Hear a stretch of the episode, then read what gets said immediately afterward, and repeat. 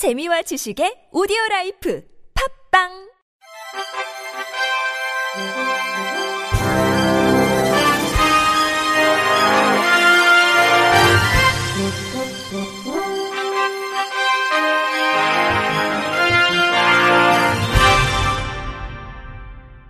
청취자 여러분 안녕하십니까? 11월 16일 수요일 KBIC 뉴스입니다.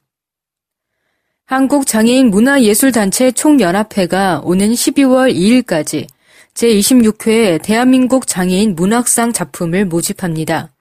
그동안 한국장애인개발원에서 1991년부터 진행해오던 대한민국 장애인 문학상 미술대전이 지난해 25회를 끝으로 문화체육관광부로 사업을 이관, 개최가 불투명했지만 결국 장애총 주최로 사업을 이어나가기로 한 것입니다. 모집 부문은 운문부, 산문부로 나뉘며 작품 접수는 오는 12월 2일까지 하면 됩니다. 시상은 대상 2명, 최우수상 2명, 우수상 6명, 가장 10명에게 수여됩니다. 수상자는 12월 말 발표 예정이며 시상식은 1월 중 장애인 문화예술센터에서 진행될 예정입니다. 사업을 주관하는 한국장애예술인협회 방귀희 대표는 오랜 진통 끝에 개최되는 문학상인 만큼 뜨거운 참여로 장애인 문학에 대한 열망과 가치를 보여주자며 대한민국 장애인 문학상 발전을 위해서는 상금이 상향 조정되어야 하고 장애인 문학 평론 부문이 신설돼 장애인 문학 작품에 대한 평가가 제대로 이루어져야 한다고 강조했습니다. 베리어 프리 뮤직 드라마 가족 로망스가 25일 광명 평생학습원, 28일 가나의 집 열림홀에서 개최됩니다. 베리어 프리 전문 공연 기획사인 스튜디오 뮤지컬이 기획 제작하고 2016 장애인 문화예술 향수 사업으로 문화체육관광부, 한국문화예술위원회가 후원한 창작 뮤지컬 가족 로망스는 시각장애인과 비장애인이 모두 함께 감상할 수 있는 공연입니다. 베리어프리 공연은 장애인이 감상하는데 장애가 되는 요소를 제거한 공연으로 이번 공연은 시각장애인의 이해를 돕는 현장 해설을 추가해 진행합니다. 또한 생동감 넘치는 음악과 음향 효과로 공연 관람이 어려운 시각장애인 및 비장애인 관객 모두가 불편함 없이 감상하는 공연이 될 것으로 전망됩니다. 가족 로망스는 어느 날 갑자기 요양원에서 탈출해 사라진 아버지와 그를 쫓는 딸의 이야기를 통해 남녀노소 모두 공감하는 한국의 부모 자식 이야기를 따뜻한 음악과 에피소드로 풀어낸 창작극입니다. 이번 공연에서는 뮤지컬 더 언더독, 로기수, 연극 만초 등에서 연출, 작가 등으로 활약한 장우성이 연출로 공채성우 홍승표, 권도일, 선은혜, 김하루, 이모기가 배우로 시각장애인 배우 이성수가 해설로 함께 출연해 감동의 무대를 선보일 예정입니다. 공연을 주최한 스튜디오 뮤지컬 측은 이번 공연이 시각장애인들에게 공연 관람의 장벽을 해소해주고 무대에 설 수 있는 희망을 주길 바라며 모두가 함께 더불어 보는 공연 문화에 기여하게 되기를 기대한다고 밝혔습니다. 충북 청주시 오창 호수도서관은 지식정보 접근에 취약한 장애인의 독서 환경 편의와 도서관 이용 활성화를 위해 장애인 독서 관련 책자 및 보조기기 12종 615점을 구비했다고 15일 밝혔습니다. 이번 장애인 독서 보조기기 운영은 국립중앙도서관의 공공도서관 독서 보조기기 지원사업 공모에 선정되면서 이루어졌습니다. 오창 호수도서관은 이번 선정으로 국비 750만원을 포함한 총 1,500만원의 사업비를 투입해 장애인을 위한 독서 보조기기와 자료 등을 갖췄습니다.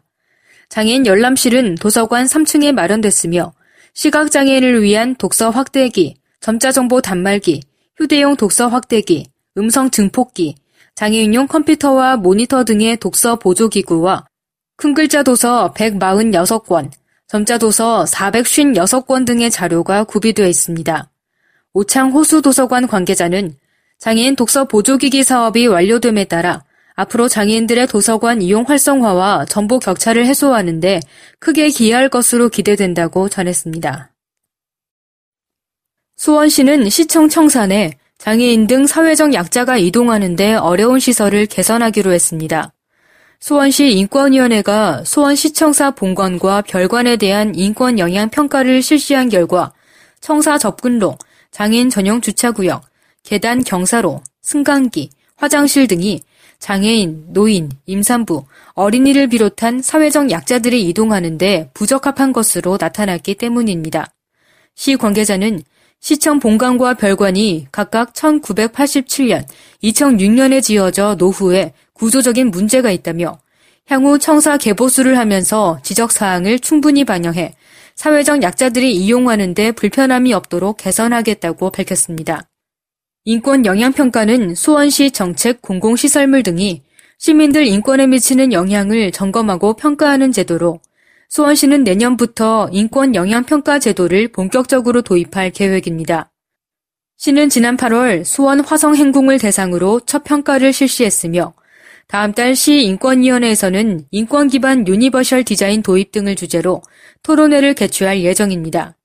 한편 시는 오는 2018년 착공 예정인 수원 시의회 청사를 전국 최초의 인권 청사로 건립하는 것을 목표로 하고 있습니다. 청주 대표 장애인 예술단체인 장애인 문화나눔 놀이터의 창작극 내 삶의 이유가 되어준 당신이 오는 18일 오후 7시 30분 청주 첨단 문화산업단지 1층 영상관에서 공연됩니다. 문화체육관광부와 한국문화예술위원회가 주최하고 청주시 문화산업진흥재단이 주관하는 이번 공연은 2016 청주 무지개 다리 사업의 일환으로 장애인과 비장애인의 소통과 이해를 넓히기 위해 마련됐습니다. 장애인 문화나눔 놀이터의 조우리 씨가 직접 극을 쓰고 주연을 맡았으며 사랑 이야기를 통해 장애인과 비장애인의 소통에 대해 이야기합니다. 공연 후에는 청주대학교 임승빈 교수의 사회로 배우와의 대화 시간도 마련됩니다. 김호일 사무총장은 추운 날씨를 따뜻하게 녹여줄 특별한 공연이 될 것이라며 우리 지역 내 다양한 문화의 가치를 이해하고 소통할 수 있는 장을 지속적으로 만들어 나가겠다고 밝혔습니다. 세탁업체인 청정클린이 전북 지역 세탁업계 최초로 장애인 표준사업장 인증을 받았습니다. 청정클린은 대형 세탁물을 취급하는 전문 세탁업체로 지난 2015년에 설립된 이래 꾸준히 중증장애인 친화적 환경 조성에 노력해왔습니다. 현재 12명의 장애인 근로자가 근무를 하고 있고 이 중 8명이 중증장애인 근로자입니다. 장애인 표준 사업장은 장애인 편의시설을 갖추고 장애인 10명 이상, 상시 근로자 중 장애인을 30% 이상 고용해 최저임금 이상을 지급하는 사업장으로 전북 지역에서는 현재까지 총 14개 사업장에 217명의 장애인이 고용돼 운영되고 있습니다. 장애인 표준사업장 인증을 받으면 장애인 표준사업장 생산품이 공공기관의 우선 구매 대상이 되고 금액에 상관없이 공공기관과의 수의 계약도 가능하며 생산품 판로 지원에도 도움을 받을 수 있습니다. 전북지사 양종주 지사장은 장애인 표준사업장이 더욱 활성화돼 장애인 고용에 소극적인 많은 기업들에게 긍정적인 영향을 미쳐 일자리가 확대되는 계기가 되길 바란다고 전했습니다. 끝으로 날씨입니다. 내일은 전국에 가끔 구름이 많다가 낮부터 맑아지겠습니다. 아침 최저 기온은 1도에서 10도, 낮 최고 기온은 12도에서 18도가 되겠습니다. 바다의 물결은 전해상에서 0.5m에서 2.5m로 일겠습니다. 이상으로 11월 16일 수요일 KBRC 뉴스를 마칩니다. 지금까지 제작의 안재영, 진행의 홍옥희였습니다. 곧이어 장가영의 클래식 산책이 방송됩니다. 고맙습니다. KBRC